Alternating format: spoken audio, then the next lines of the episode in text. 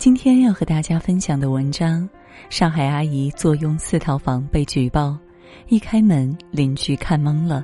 您这苦吃的可真圆。刷知乎刷到一个姑娘的自述，看得又惊又无语。写的是她前男友的父母，和前男友恋爱几年，一度到了谈婚论嫁的地步，结果与对方父母相处了一段时间，头都大了。随便几件事儿感受一下哦，一是马桶事件，他家马桶水箱盖子没了，马桶圈没了，这也没啥，东西用久了嘛。但问题是不让换就算了，也不舍得修，光剩个陶瓷底儿也没法做，老两口就踩上去蹲着凑合用。结果有次老太太蹲着脚一滑，整个人摔在马桶里，人摔成尾椎骨折，还被撞碎了的马桶割得全身是血。医药费花掉一万多，不知能买多少个新马桶了。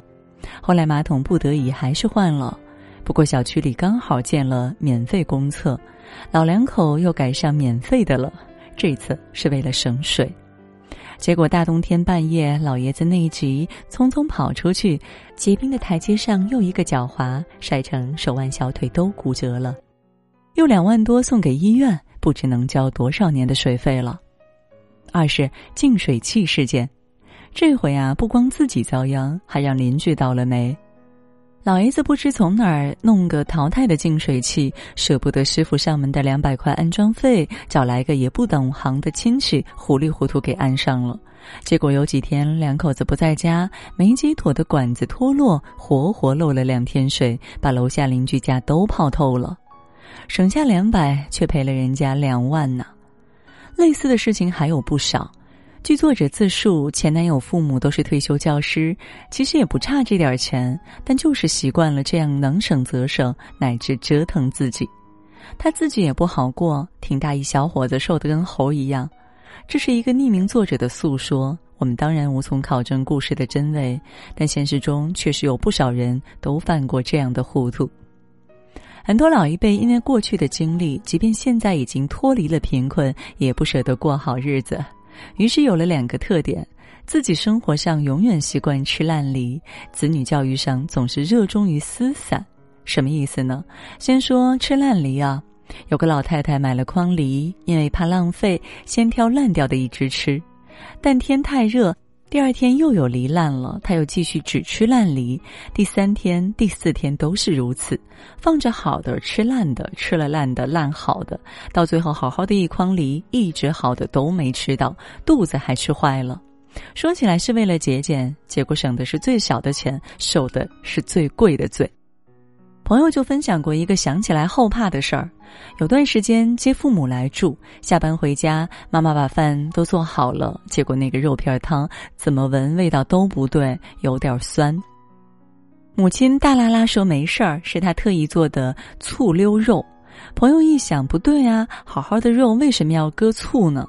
追问之下，母亲不得不承认，冰箱里的肉有点变质发臭了，她舍不得扔，于是加点醋掩盖味道，还抱怨说怎么就被发现了。朋友差点没压住火，得亏没含糊，不然一家五口恐怕都得进医院。看网友说的自家长辈那些操作，不少又野又搞笑。一把年纪的老人家打扫除扫出了一根烟，家里没人抽，为了不浪费，自己点上咳咳咳的抽完了。之前新闻上还看过一个上海阿姨，魔都坐拥四套房，两口子每月退休金加收租有两万八，但不舍得买吃买穿买用，就要捡垃圾，捡的家里蜈蚣老鼠引来一窝，房子啊身上都发臭，女儿都不敢带外孙来，邻居被臭的也苦不堪言，只能报警。好多老一辈太节省了，节省到有点像是在变相的虐待自己，虽然想来挺心酸的。但看着他们忍受的是最不值得受的苦，浪费的是最该好好享的福，当儿女的能不气吗？再来说说“撕伞”这个词，最开始是一个玩笑，因为自己淋过雨，所以要把别人的伞撕烂。但不少父母还真是这样，因为自己是穷过来的，所以相信苦难磨砺的孩子才能成才。吃得苦中苦，方为人上人。小小年纪不能太享福，温室里的花朵没出息。以前人都吃树皮呢，你们这代人就是条件太好了。看看对九零后、零零后的评价就知道了，都没逃过被叫做垮掉的一代，所以他们养起娃特别推崇苦难教育。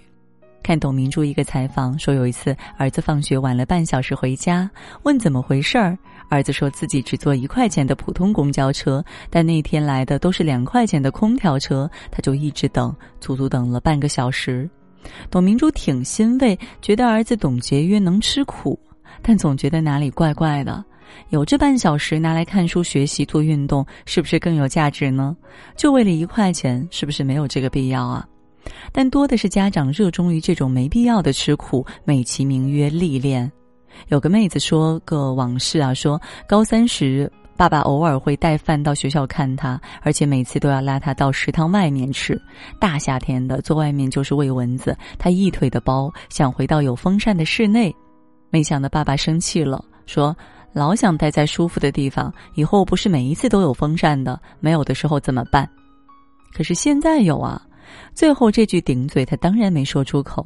很多孩子也不敢说出口，他们多的是像名叫阿英的网友一样，从小父亲都是冰箱里塞着冰冻许久的肉不吃，顿顿吃剩菜。三伏天有空调不开，要拉他一起喝热茶，说出汗能解暑。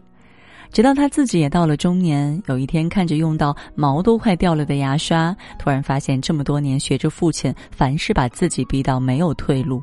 不仅丧失了想过更好生活的欲望，也没有成父亲口中的人上人，还是在最辛苦的岗位上摸爬滚打。这不是在苦难中创造价值，而是平白创造苦难。这不是教育，是折腾人。中国人有句老话叫“穷怕了”，所以很多人对吃苦的误解有点太深了。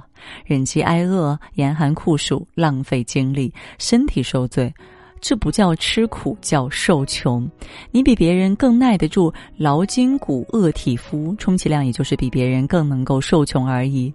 打个比方，有个人去买菜，到小区门口超市一看，三块五一斤，贵呀。坐好几站公交车去另一家大超市，更贵，四块钱。又坐车换店，终于找到三块钱一斤的，兴高采烈回家了，省下五毛钱，好像挺会过日子。但日子过得更好了吗？倒是搭进去路费、体力和一上午的时间。人的注意力都是有限的，你执着于无意义的艰辛而筋疲力尽，哪里还有精力想着去做更有意义的事儿，创造更大的价值呢？赞同罗振宇的一句话：在我们今天的丰裕社会，吃苦的本质变成了长时间为一件事情聚焦的能力。咱们是要吃苦，但不一定是皮肉上的苦。而是为了一个目标，能放弃无效社交，放弃无脑娱乐，在任何诱惑下都能保持专注的苦，是不管多远的路，忍得住寂寞，熬得过时间，日复一日坚持长期主义的苦，是哪怕做着最普通的工作，也能用心钻研，不敷衍差事，把每件事儿做到极致的苦，更是无论环境怎么变，依旧能严格要求自己，始终自律的苦。这些才是很多人宁愿受穷也不愿意吃的苦头。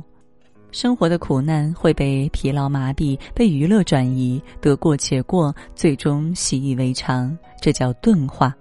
而脑力专注、寂寞自律的苦，才会真正让你强大，这才是锐化。真正的吃苦，不是吃糠咽菜、食徒卧疾、挨饿卖力、熬夜受冻，而是抵得住诱惑，忍得住孤独，经得起质疑。坚持专注，坚持学习，坚持自律，坚持向前，是一种自控力、自制力和深度思考的能力。